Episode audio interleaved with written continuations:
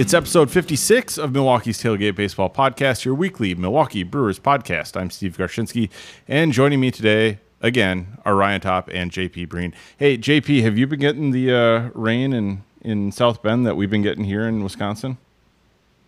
No, we haven't gotten too much. It's just been like 99% humidity for about a week and a half straight. No, he got the Um, rain last year. Yeah, last year you got the flooding. So, I do you have any tips for folks around here? Pair the animals off two by two and build a boat. Uh, no, my uh, my legitimate Two uh, people can fit on that door. be, uh, to look at your homeowner's insurance to see if you have uh, drain backup coverage. He goes And for something like to say- realistic. For useful, I would- yeah. And I would like to say, I am not a licensed insurance agent, and by no means am I offering any kind of legitimate uh, advice. Well, so my parents sold But their that helped in my own personal. Uh, that helped in my own personal case. my parents sold that my childhood home this week. Uh oh. um, that I'd been in since basically since I was like three years old. So I don't remember any place before it. Um, and they had a little bit of flooding right before they moved out of their old place. It just a little bit of drain backup, but they never really have had flooding. It's been like a few times in what 35 years or whatever. And of course, the new place that they got has now had flooding in the basement like three times in the last week. So everybody, if you can, grab your bucket and head over to the Elder Tops home Yes. to uh, On the help west side of Madison. Yeah, help them bail them out. So Yeah. good to know. Anyways, uh, But legitimately, we hope everybody is doing okay. yeah, we hope we don't have too many people getting flooded around here. But, uh, anyways, you can help fans find the podcast by rating and reviewing Milwaukee's Tailgate on Apple Podcasts. Hey, let's get some more reviews. We haven't had any in a while because we had a couple Because that. we, it's because we don't have any new listeners. well, I think we peaked with JP as a, a know-it-all. Yeah, so no, we're gonna get a ton of new listeners when the Brewers make the playoffs this Yeah. fall. So that's gonna be Yeah, awesome. know-it-all, I'm going to show them my uh, stack of books over there, which they probably can't see. Yeah, the listeners can't see this. That's that's, That's, why I said I, that's why I said I was showing you. it's great radio.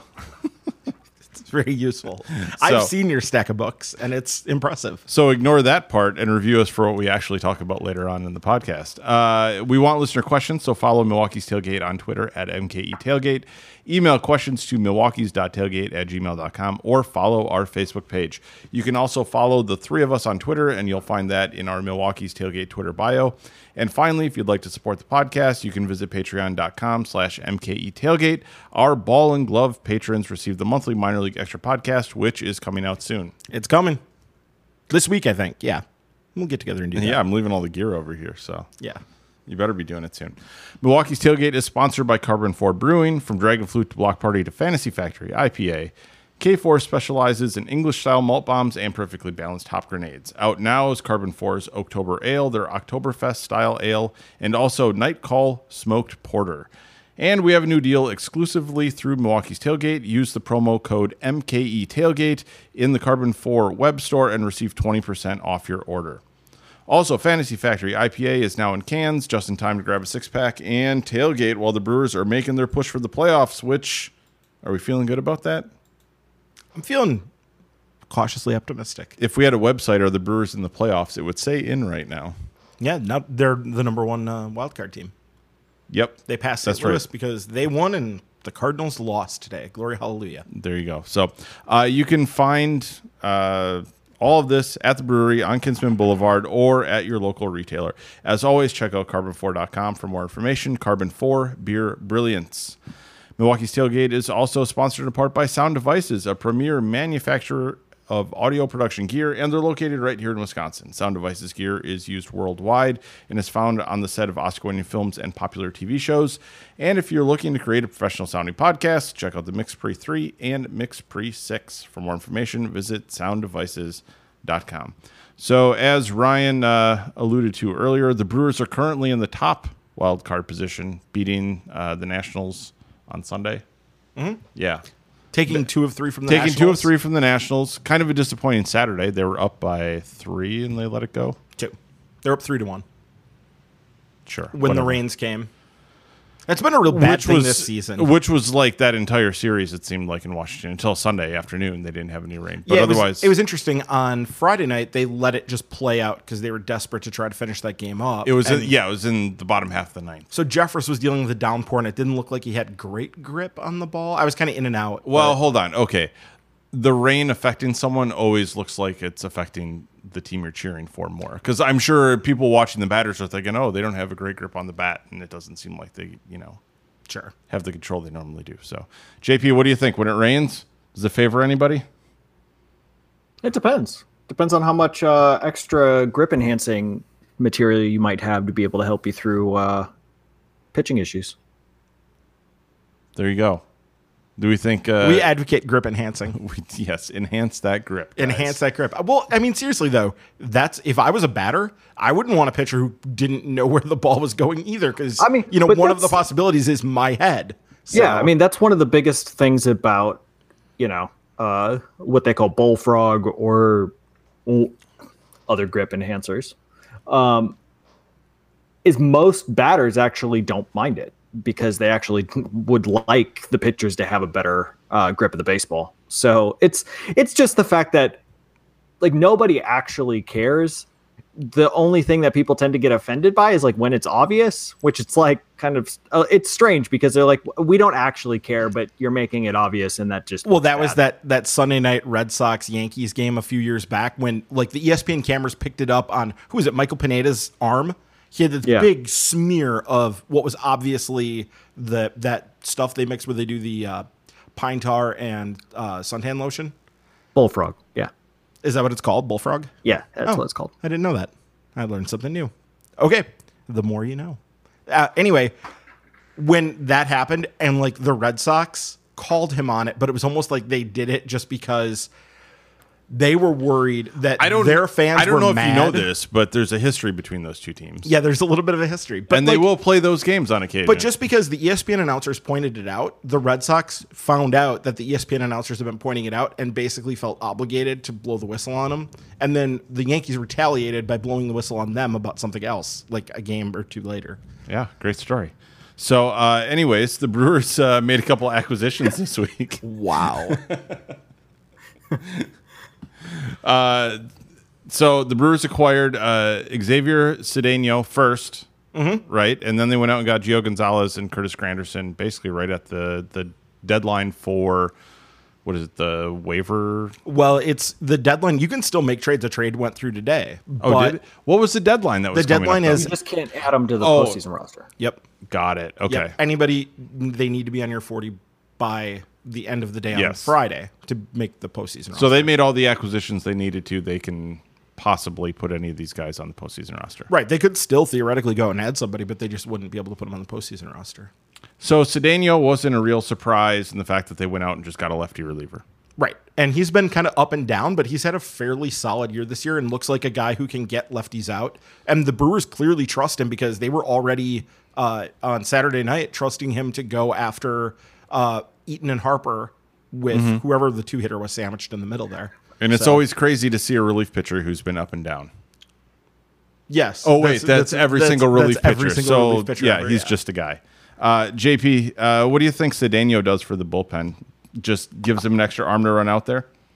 I think it uh, signals the fact that maybe patience within the organization is running a little bit thin with Dan Jennings, and going to get another option to battle lefties. I don't necessarily know if trotting him out immediately is a sign of trust in Cedeno or the fact that uh, they were like, "Thank God we have another lefty. Let's go to the other." Well, they lefty." did end up using Jennings later. well because they had to. Well, yeah, they got to, Right. yeah. But, I mean, they're going to use so many relievers this month. It's going to make people sick. I was actually watching a game this afternoon between the A's and uh, somebody. And the announcer, there was like three pitching changes within an inning. And the announcer's like, well, we're going to get another pitcher now. Let's go to commercial. We, I mean, we have gotten to the point where a lot of these games, I the rain delays haven't helped, but just a regular game is moving at a much slower pace now. Well, like they're they're closer to a four hour pace now as opposed to what they were playing earlier. Well, and it's season. managerial malpractice. If a manager doesn't do this, Like if you have the option to run a bunch of different relievers out there and mix and match and do all kinds of crazy things in a close game, if you don't do it, you're like not giving your team the chance to win that you should. So you're pretty much obligated to do it, and I'm fine with it. Like win the games. Wait, so they, they no longer have a secret formula that they had earlier in the season to use Well, no, a because single reliever for more innings? well, no, it used to be you would run. well, no, it used to be that they could you know call guys up and send them down, and that was how they would keep people fresh for the bullpen. Sure. Now they're just all there anyway. So, But they are playing more matchups as opposed to earlier in the season where they had more guys that they would let them go. well, yeah, they Full they innings. freedom to just do that. It's So. you know it's part of the setup. It's part of September baseball. I, I mean, JP, is that a little bit of the, you know, the bullpen gets worn down a little bit and it's easier to just run guys out there for matchups compared to earlier in the season when they felt like guys were fresh and they could just pitch them for longer periods? Yeah, I think that could be part of it. Uh, I I don't necessarily know if everybody's run down, but part of the Brewers bullpen problem is that coming into the year, right, when we did our our preview, we were saying that like the pitching staff pretty much across the board was very volatile. Um, and they could be really good, they could be really bad. Most likely they were going to be somewhere in the middle. And we got the bullpen being largely lights out right away. And your Matt Albers of the world, Dan Jennings even, like those those guys just started out out of the blocks so well that people kind of got it in their head that like this is what the bullpen was.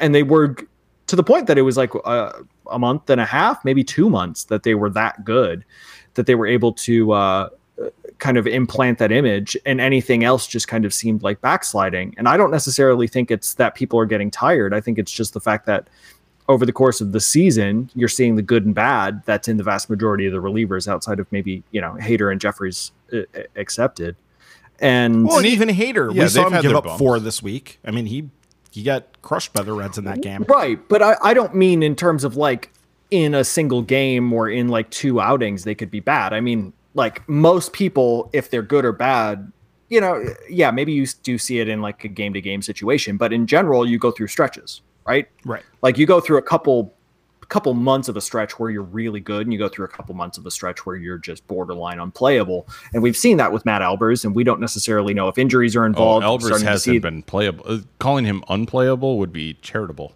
Well, and what I don't know how much like injuries are involved, um, but we've started to see that with with Dan Jennings now. Or to the you know we were talking earlier in the year, like it was incredible that basically they got him from the Rays for nothing, and now people are saying, well, this is maybe why we got him from the Rays for nothing, like because he's somebody that the Rays were like, well, we can we have internal guys who can who can do the job maybe a little bit better. Um, so I, yeah, matchups are going to be a big deal in September, but I don't think it's anything more than what we would have seen anyway. Um, and I think the bullpen in general has just seen a lot of the volatility come to the fore at the last, the latter part of the season. I'm, I don't think it's anything to do with, with like people being fatigued because there's not too many pitchers in the Brewers bullpen that are, I would consider overworked. No. The only ones might be like Jeffress, and he's actually been pitching well. So I don't.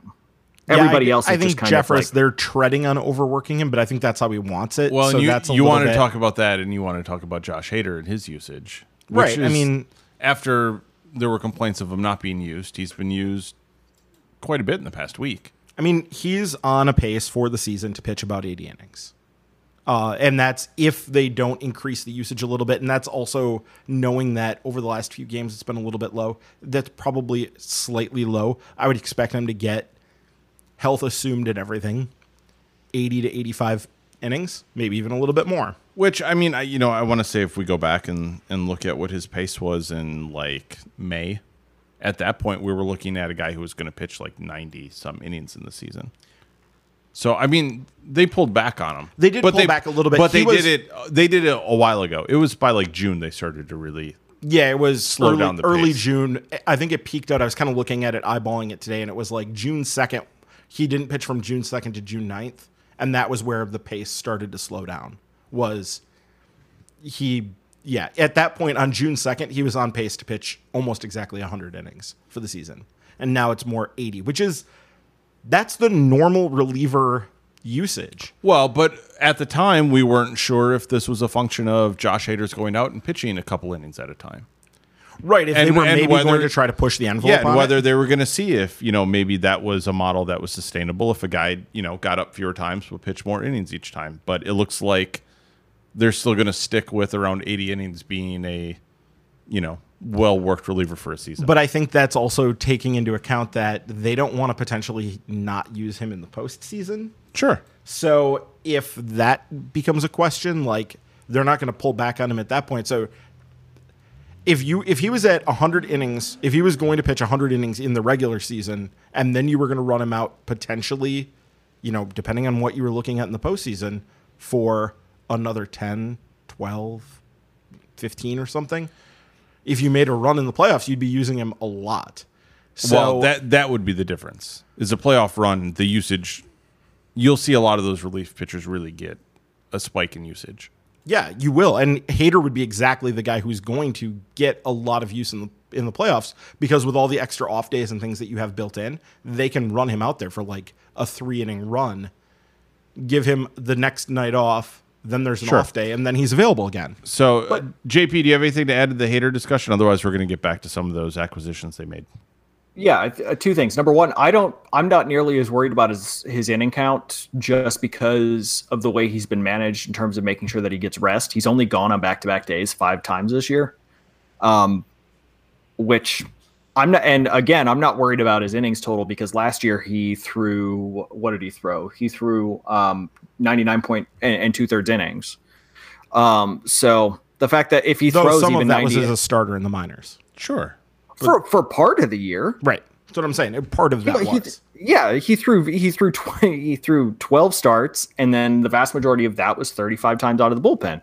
And if you're giving him regular rest, that to me isn't if, if the innings total is a worry. It's not because of the innings; it's because of the frequency that those innings are are coming back, eh, or like the, the how they're being uh, distributed. And they're being very very careful on how they use them on back to back days. As I said, they've only used them on back to back days five times this year, and in in August it was only twice. Well, and the, accu- So- the accusation has been they're being too cautious with them which I just, again, I, I think there's That's a just certain- because people are upset that sometimes uh, bad things happen. Like you, you can't be in a situation in which people were upset that they were using him, you know, not enough, and now they're being too cautious. But then in the middle of the year, people were worried that you know he they were. Uh, his velocity was decreasing a little bit, and it looked like he might have been injured in one day. Uh, but then, if he starts being amped up and he has an arm injury, or he starts to become less effective, and people complain about that. Like they're complaining, in, in my view, people who are complaining about the lack of usage for Hader are upset about something that could be better without understanding that there's probably a reason they're not doing it. And it's not because that the team is stupid. Well, it also becomes more obvious that they're not using Josh Hader when the guys you bring in are not as good as Josh Hader. And Which Well, is right, everybody. Which is, which But- is everyone, right? not earlier in the season. Right, Early you could, in the you season, could get away with putting. You're right. You could put get away with Dan Jennings or Matt Albers in that situation because they were they were the shutting outs. teams. Yeah, they were shutting teams down as well. So you know, I think it's just you have a lot larger gap between Hader and Jeffress, and then the next group of guys. Right. uh, I just think it tends to be it's it's arguing from something that's completely unverifiable by saying the fact that there's no reason they can use him more they can't use him more frequently. Um, and the reason you can never disprove that, right? Unless you were able to actually talk to the Brewers organization to know why they're doing what they're doing.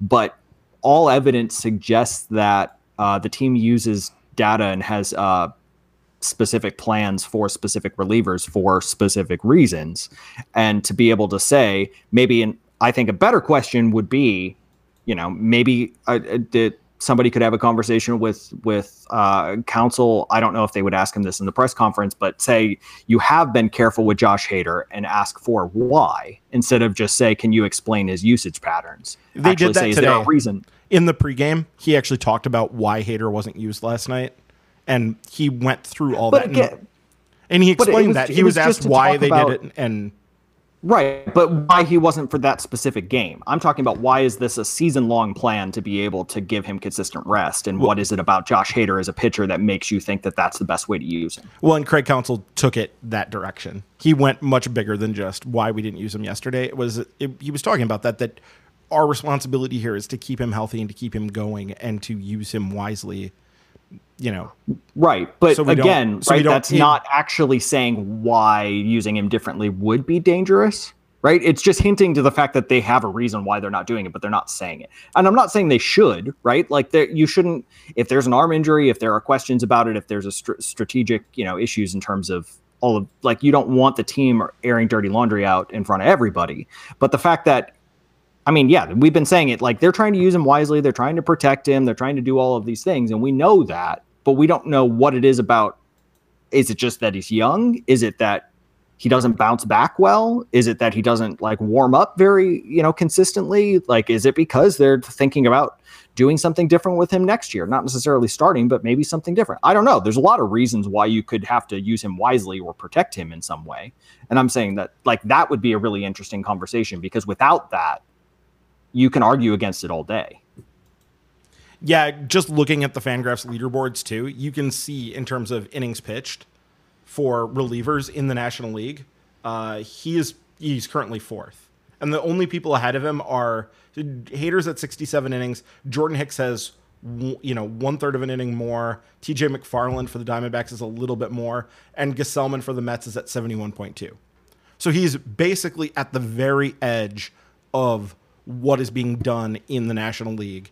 There's some stuff in the American League with uh, guys going because of them using the opener, where you have Oh, some sure. relievers, technically relievers, who have more innings, but yeah, Well, and Hicks and uh, Gsellman are both examples of guys who um, were starting pitchers.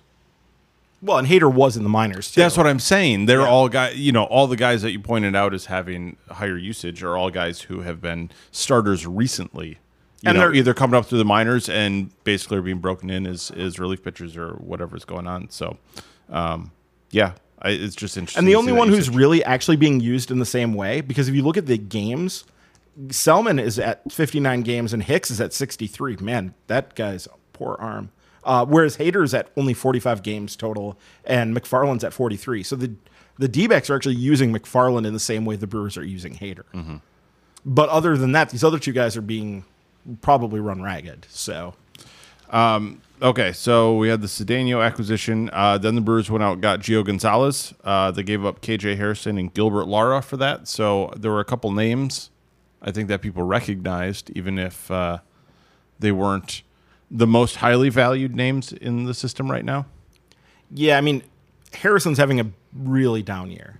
And I think we're getting to the point where we can say he's probably not ever going to be a big league catcher on a regular basis because that was always the thing. The Brewers were drafting him out of Oregon State, and he didn't even catch a lot at Oregon State because they had a better defensive catcher there.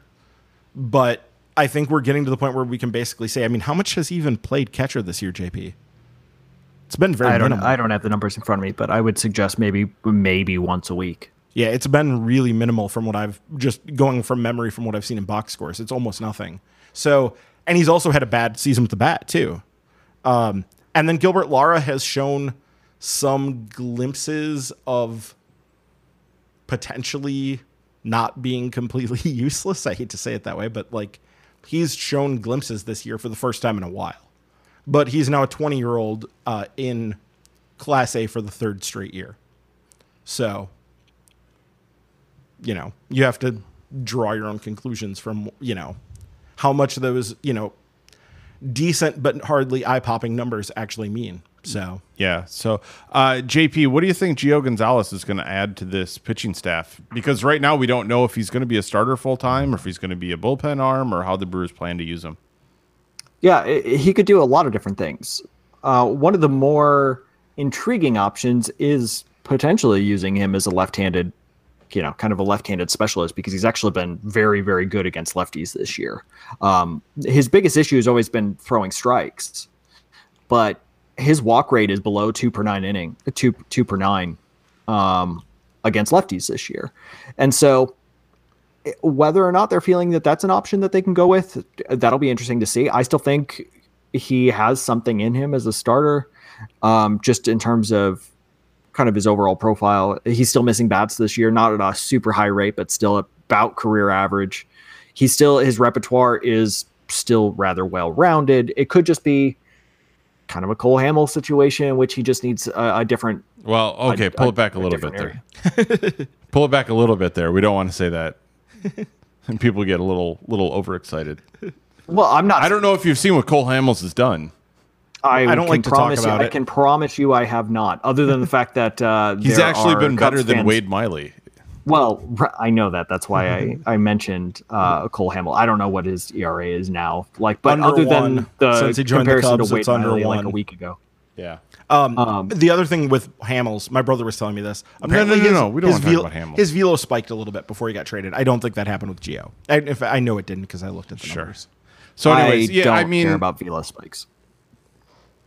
It'll be interesting to see if maybe uh, um, Gio gets starts during the season, and then hopefully in a playoff run they get to use them out of the bullpen. You think that would be likely?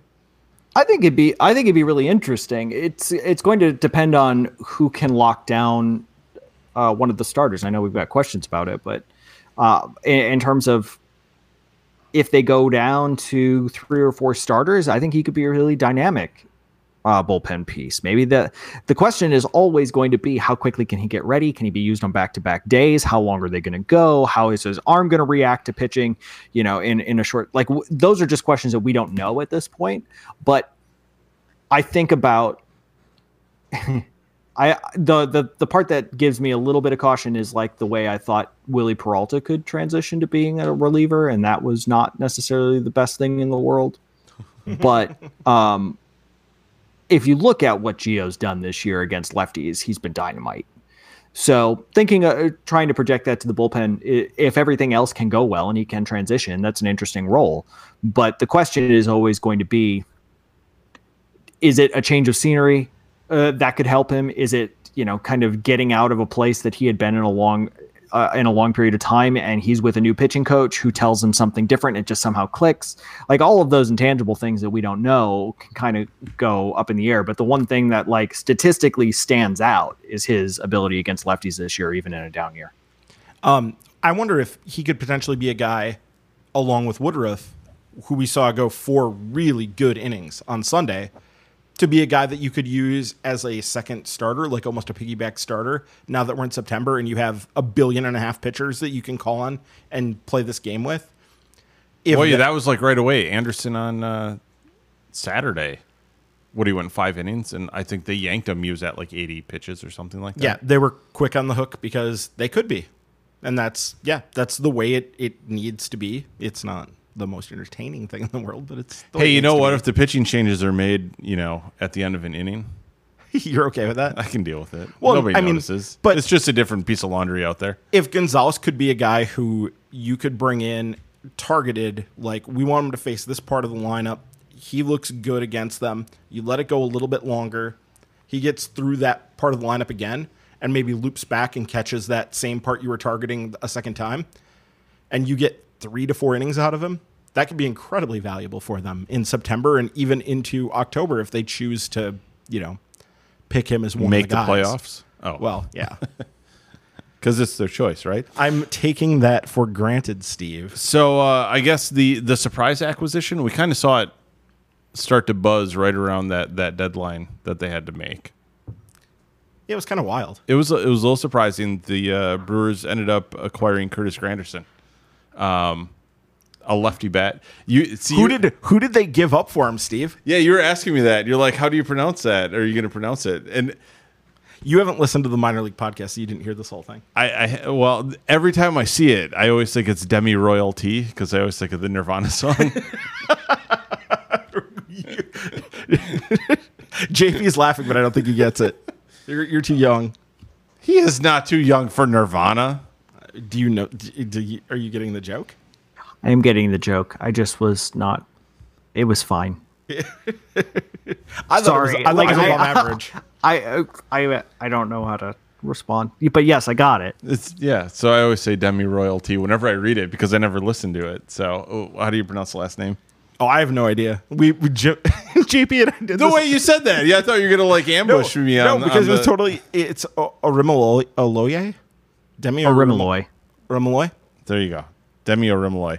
So, uh, who was he had some heat on him as a prospect initially when he was drafted. There were a lot of people That really he was going to be a he was going to be a raw, but people wanted to see if he could kind of get it together, and it really has never come together. He's kind of had moments. Yeah, he was a late to baseball guy. Uh, didn't play, I believe, until he was 14 or 15. He emigrated from, I believe, Nigeria to Canada. So he's going back to the Jays. So they're bringing back the Canadians. And he, uh, yeah, he was a guy that it pained Gord Ash. people he probably did we wondered and it- actually this is a good one because i think gord Ash like goes to all the blue jays games so i wouldn't be surprised if he was the one banging the drum to get granderson here um but yeah i mean it, demi is a guy who could potentially still turn into something but it's it hasn't it hasn't Sure. I guess the, the question is for people is how's Granderson going to be used? Because that was just the surprise acquisition. Like nobody looked at the outfield and said they don't have guys. this could be a couple of different things. I think it could be uh, a reaction to the fact that Eric Thames has struggled a little bit and giving them another lefty option that they can put in right field. Um, it could be something in which they could get two lefties in at first base and right field if they wanted to give Jesus Aguilar a day off. which is exactly what they did on sunday they moved thames to first and put granderson in right And Granderson against righties this year has about an 800 OPS. Right. I mean, he's been, but he's unplayable against lefties, And that has was- been for a while. the second the Nationals yanked him, I, I mentioned this on Twitter today. The second the Nationals put a lefty in, Granderson was out, uh, Hernan Perez was in, and I kind of mentioned at that point with the September roster, this is what you can do. They can just like Granderson will not see a lefty in any meaningful at bat this month. Like there is just no reason for that to happen. There's so many different options they can go to that there's just no reason for that to ever happen. Yeah. So now the Brewers are seven and three in their last ten games. They're a half game up in the wild card. Uh, teams are battling. Cubs are eight and two in the last ten. Cardinals are Well, we seven seven and three in the last ten. I was gonna say we should note with the Gio Gonzalez trade, the Brewers also got some much needed international cap money coming back. That's right. Oh yeah. I f- did forget to note that. No, I mean I because I, Ryan, to say I- that hold on, Ryan didn't put that in the note. We we had talked about that It's earlier. in the notes. Damn it! Look at that. Oh, there it is, two fifty k. Yeah, but You didn't- it- it- you I, gotta and I say that because some people were uh, annoyed, I suppose, thinking that the price was a little bit lofty in terms of uh, acquiring Gio for somebody that was a top thirty prospect in KJ Harrison, and um, my thoughts on that just to round it out because I got multiple uh, comments on on Twitter about it, so I, I should just round this out. Um, top 30 prospects are snapshots in time. And I, I think that it's fair to say that KJ Harrison would not have been on the top 30 list um, next year. Uh, I, I perhaps he's he has some things that can help him turn it around, but I will say from things I've heard this year, uh, scouting reports on um, Harrison, Lara, Orimoloye.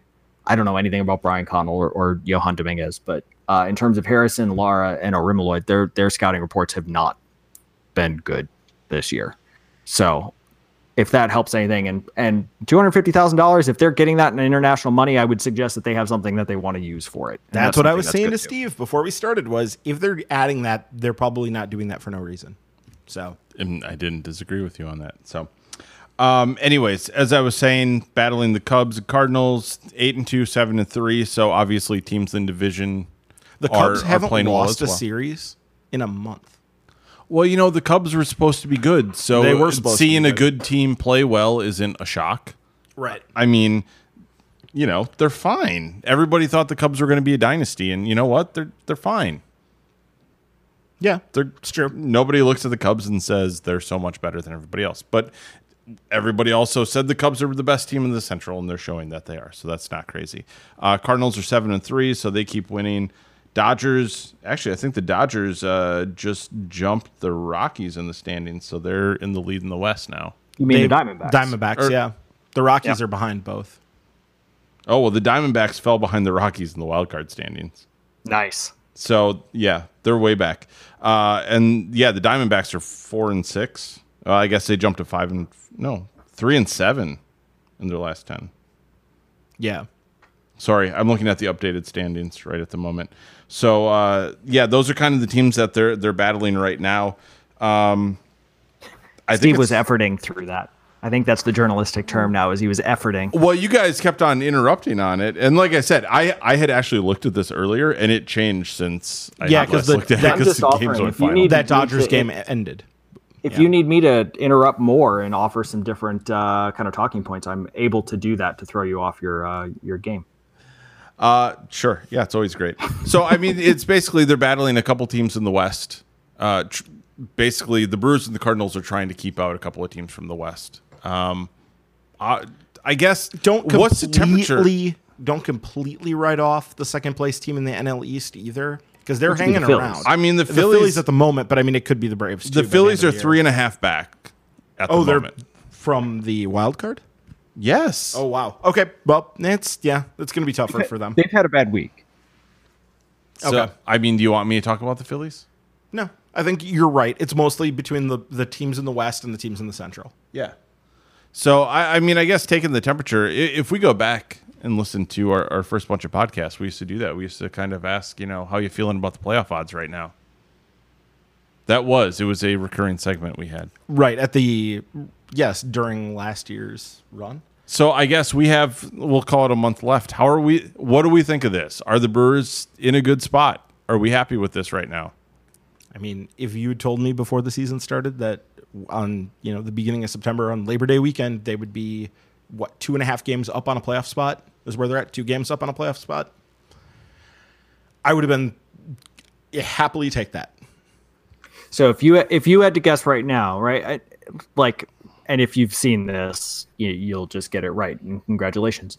Uh, what is the percentage chance that the Brewers make the playoffs, which includes wild card spots?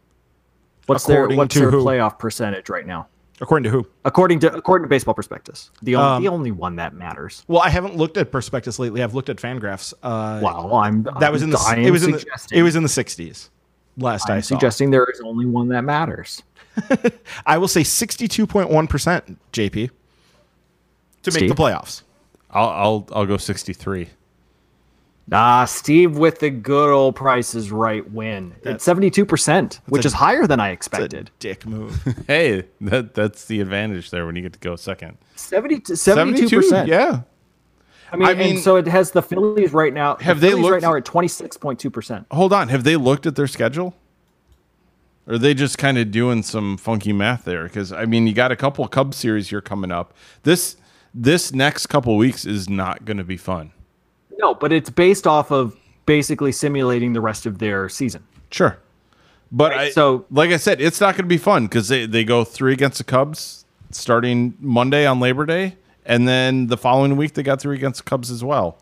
Um, after they play San Francisco at the end of the week. But the It's- rest of their schedule, besides one series against the Cardinals in St. Louis, You know what? I don't it- like the to of it's really soft. They have two series against Pittsburgh, which I don't like it when they play Pittsburgh at all because it's just always terrible. And they still have a St. Louis series that they got to play. yeah, they also have, I think, the Giants who are fully in packed-in mode, and the uh, Tigers who.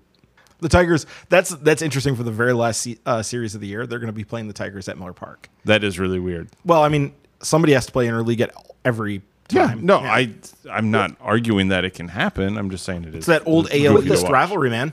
Old AL the, East. Cu- the Cubs and the Cardinals kind of coming up right after the second Cubs series. It's shaping up to be a an emotionally healthy September, I would say. I'd I'd say hellish. I know. it's gonna be hell. I know. That's It your really out, that's your outlook. That's your outlook uh, on most things, though. Right? Like has opportunity. It, because I'm thinking of I'm thinking of bullpens. That's emotionally hellish. Oh Jesus, Joe Maddon versus an expanded roster, Craig Counsell. I mean, Maddon was going all over the place when they played him earlier, but I've, now I've already Counsell has the blocked off ability. for Labor Day tomorrow. I've already blocked off like four solid hours to watch that game. These are going to be like cricket matches. we need to lay out there our will be there will be tea served. we need to lay out our blankets on the hill and prepare for an eight-hour day watching baseball. Apparently. We're just gonna start calling them test matches, Steve. I guess. I mean, it, it is. I at least well, Cincinnati's not great. Those are the games that start earlier uh, in the day. But um, yeah, it's going to be interesting to watch these games. And like I said, it's going to be tough people are going to be wound tight when they're playing Chicago because I th- this is their chance if they want to win the division. You have six games against Chicago coming up, and that's where you can make up the uh, basically the the difference. So Well, I, I hate to break in here, but apparently, as we're talking, um, Mike Scioscia is giving a nice little uh, send off to uh, baseball. If this is in fact his last season, he's apparently shredding sh- uh, Shohei Ohtani's arm on live national TV. Okay, It's uh, it's ugly. this is really why? How many pitches is he? Is he it's at? not that. It's that uh, he's out there and his velocity has dropped just precipitously throughout the outing. okay. He is just absolutely not there. Sure. Uh, thanks for that one. So, um, anyways, thoughts on playing the Cubs six times the next two weeks? I I mean, fr- from my point of view, as somebody who has not necessarily been able to pay attention to the Brewers as much as I would like over the past month, um, maybe it's been better off for me. I don't know, but I actually to every single time I go onto Twitter or or I like read something in the Journal Sentinel or whatever it is, to to go and actually look at their record in August because you would think that this team has just been terrible. Right in free And- fall.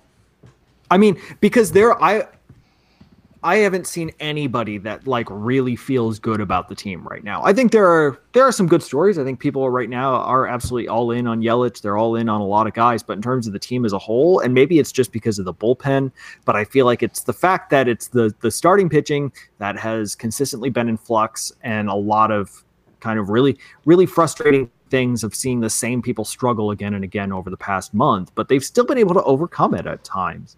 And so having that kind of undercurrent of having that undercurrent of kind of frustration and adding the Cubs into that mix, if it doesn't go well, there's going to be some uh some anger. Oh God, yeah. It's people are already really pissed off, and I somebody suggested it to me on Twitter that it's probably has something to do with since the All Star break, their run differential's really bad, which is being driven by like four games where they got absolutely housed, and they haven't really had too many games where they won by a bunch. No, every game you're watching the end of the game and thinking, can they pull this one out? Because they just don't seem to have those big wins in them at the moment. Or even Yeah. when they seem to be up, the bullpen starts to give some runs back. Right, and they have you know a game against the Dodgers where they gave up 24 runs, and Sure. they've had they've had a couple games where they were giving. they up, they had like- to win 13 to 12 against the Reds. Well, but even they also had a game against the Reds where they lost like 10 to. But I'm saying normally when a team scores 13 runs, you're thinking, oh, this should be comfortable. Yeah, you would think, but So, um, we got a Patreon question from Jason Spitz. He asks, uh, in the recent six trades uh, the Brewers made, is there anyone you're really bummed about them trading away? I mean, I wouldn't say I'm bummed, but I think the the biggest piece that could potentially come back and have a very nice big league career from that would be uh, Brett Phillips. You know, I still think Brett Phillips has a has a real shot at having a, an impactful big league career. Even though he's been terrible, I mean, that's fine. he continues to be terrible anytime he gets a chance to Well, he was good last meaningful. September. Jorge, Jorge Lopez threw a gem today. I just saw that. Who'd also been It's yeah, it's a it's a personal. terrible most I, of the time. I love Jorge, but um, I want him to do well, but I Jorge. Lopez always looked like he was throwing batting practice up there. he had a pretty decent year with the Brewers this year when he got chances. No, he didn't. So, uh, JP, anybody that uh, you're you're disappointed to see that was on the move? Anybody you wanted to see hang around? I think that a lot of the guys that the Brewers got rid of this year were, you know, if you were putting trending arrows next to their name, I'm almost every single one of them got rid of had a down arrow next to their name, other than Jean Carmona, and I think he's the guy that, you know, obviously I liked quite a bit. Um, not somebody that I saw being a you know a, a perennial all star or something like that, right? Because and this is something else I saw on on on Twitter, and I think it's worth kind of mentioning that there are differences between guys you like and guys that you project to be excellent, right? Like there are guys that you just enjoy following or guys that you kind of just become attached to because they have a good game or something. Or if you saw them with the Timber Rattlers once and they just put up a gem, like you just are a little bit more attached to those people. And you can be sad about guys being traded without like thinking it's the worst thing in the world. Um, but yeah, Jean Carmona is the guy I think that has the maybe Luis Ortiz is probably the the prospect that was the best in terms of like rating and things like that. But Jean Carmona, I think, is the highest upside guy that they got rid of. Aside from a couple of guys, you know, like the uh, maybe Brian, maybe Brian, like is good. Maybe Wilber Perez is somebody throwing 99 miles an hour, and I just have no idea. But um, guys down in the DSL, right? I mean, that's that's everything that we were hearing about when Freddy Peralta came in the Adam Lind deal, right? It Yeah. was we got three guys in the DS. I was like, I I don't know anything about them. Who knows? Um, you'll see that kind of come in the next couple of years as well. I doubt it, but Yeah. Uh, by the way, Jorge Lopez this year with the Brewers, 19 point uh, and 19 and two thirds innings, 275 ERA. So I yeah, still didn't like him. I thought I he know. looked bad. He walked a lot of guys. I thought he looked bad, and he just looked like He walked gas a lot can of guys. every time he was up there. Yeah, I didn't want to see him. So, uh, Darren Jones has another Patreon question. Seems like this season has some really extreme highs and lows. What are your most memorable memorable games or moments, both joyous and painful, thus far? I mean, recency bias, but my God, that Reds game, that just the emotional swings back and forth and just the nonsense of that game, and combine that with the fact that Christian Yelich is getting for the cycle and going six for six, and like everything that weird can happen. That was the game Josh Hader gave up four runs, mm-hmm. but then you know they they managed to keep coming back, and then the way they won, it'll go up there with what the game against the Rockies, I guess, that went 16 innings, Okay, I don't know where they won. I- where they in the 16th, they top of the 16th, they gave up two, and then they scored three in the bottom. Yeah, I don't know. I think my favorite game this year was uh, I don't even remember who were they playing when Thames hit the three run homer for the win. That was a while ago. Oh yeah, it was the Dodgers. Was it was it? right Yeah. out of the break. It was Yep. an early early Dodgers series. It was before that because they played them again later in the season. So, uh, JP, do you have one that sticks out for you? Yeah, I have two. Um, Keon Broxton's game-winning catch against the, the Twins, in which he robbed the homer. That was awesome. that was Um, great. And one that doesn't, I don't remember who it was against, but um, maybe some people won't even remember this. But there was a play at first base that Jesus Aguilar made that was one of the most incredible plays I've seen from a first baseman, in which he caught a he basically had to completely change his footwork, reached back across his body, caught the Ah, ball yeah. as he was running with his bare hand, and managed to still hit the base with his foot to be able to go. It, it was an incredibly athletic play, and it, it was at a key moment in the game too. And again, I can't remember for the life of me who it was against, but I remember seeing that play. Oh, and uh, Cain's play in which he got caught in the rundown and then pointed at somebody to go to second base and run back. Oh yeah, first. against the Cubs. that. Yeah, that was awesome too. Yes, That- I think that was a great that. like individual play. That one stands out. Yeah. Yeah. Uh, we got a question from Bill Walchak. He asks, uh, "Will the Brewers call up their whole forty-man roster? I think it's already at thirty-six, assuming they bring back Peralta and Taylor Williams." So I was looking at this yesterday, and it I would say that there's no way they're bringing up Marcos Diplan. He's in Double A, not doing particularly well. He's not going to be coming up. He's on the 40, and the other one, and uh, shout out to Kyle from Brew Ball for pointing this out to me. Um, Mauricio Dubon is currently on the 40 man, and will need to not be put on the 60 man because if he goes on the 60 or sorry, the 60 day DL, you could clear a spot for him to bring somebody else in. But then you have to start his service clock.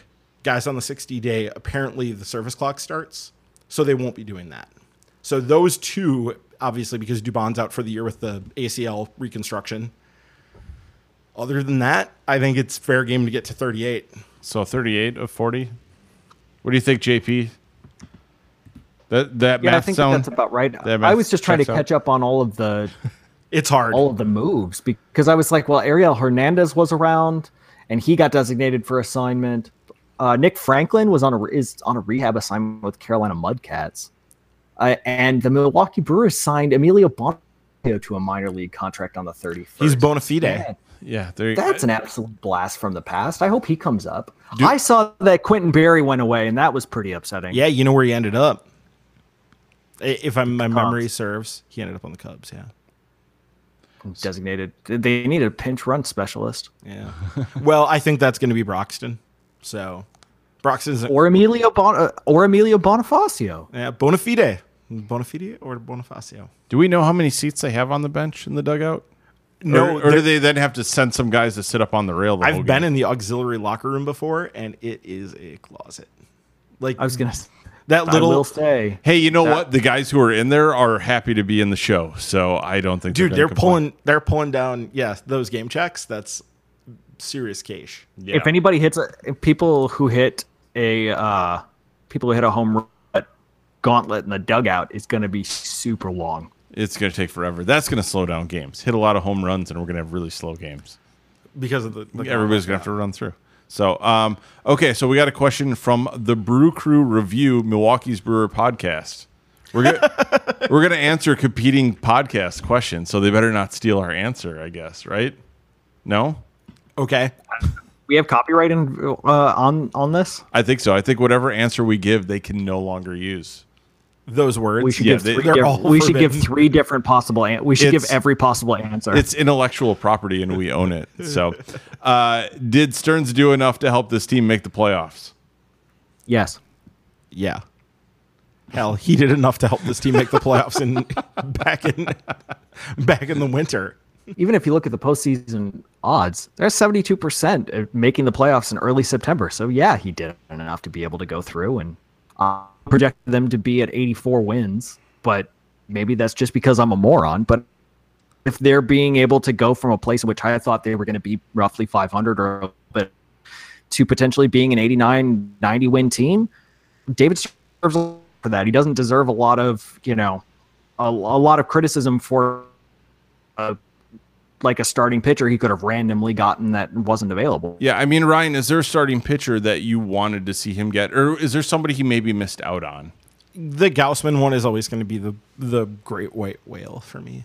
That I'm going to wonder There's if no- they could have gotten him, if they could have made that work. And I know Gausman's been up and down since he got to the Braves, but, But you know why you know why that the Brewers were always in the uphill battle for that though, right? well, I know that they were going to be asked to take on money. Well, no, I don't mean that. I mean in terms of the international slot. I mean anybody that was offering anything to the Orioles in that Gausman trade, everybody was giving international cap money coming back because the Orioles wanted to be able to to spend it. Right on that Cuban outfielder, right? Right. And so the Brewers didn't have that to offer. And, you know, maybe if they would have waited a little bit, they could have gotten in the Gio Gonzalez trade that they could have sent some the other way. Um, but I think that's a big thing that people kind of miss out that it wasn't just those three players from the Braves. It was also a good chunk of international money going to Baltimore too, because they Well, and there was also a bad contract that went back the other direction too. And I understand that that was a point of discussion. Okay, so that's going to do it for this week's show. You can join our Patreon by visiting patreon.com slash MKE Tailgate. Patrons at the ball and glove level will receive the monthly minor league extra podcast. As always, follow us on Twitter at MKE Tailgate. You can submit questions to milwaukee's.tailgate at gmail.com or through our Facebook page for Milwaukee's Tailgate Baseball Podcast. And we also have the uh, minor league podcast coming up. Yep. So look for that. And also, just uh, another quick reminder uh, use MKE Tailgate as your promo code at the Karben4 website, and you can get 20% off there. So uh, go and get some gear. Like I said, they got some some blue and yellow. You can kind of do uh, Brewers colors for the uh, playoffs here coming up. Hopefully, you can wear it to Miller Park. So uh, don't forget to subscribe to the podcast on Apple Podcasts, SoundCloud, Stitcher, and in the Google Play Store. You can leave reviews and help people find the podcast. So thanks for listening, and look for us again next week on Milwaukee's Tailgate.